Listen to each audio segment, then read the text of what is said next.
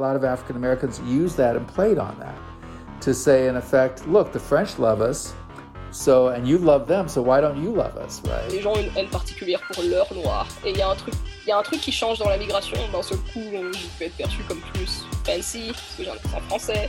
What is this weird, like, ability to engage really, really complex issues in the US context, but a total blindness for a French context? The years I lived in Paris did one thing for me.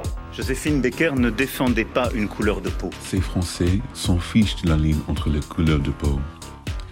Ils nous traitent tellement bien que le seul moment où je me rappelle que je suis noir, c'est quand je me regarde dans la glace. Des noirs t'en vois dans ces endroits-là. T'es pas la seule noire.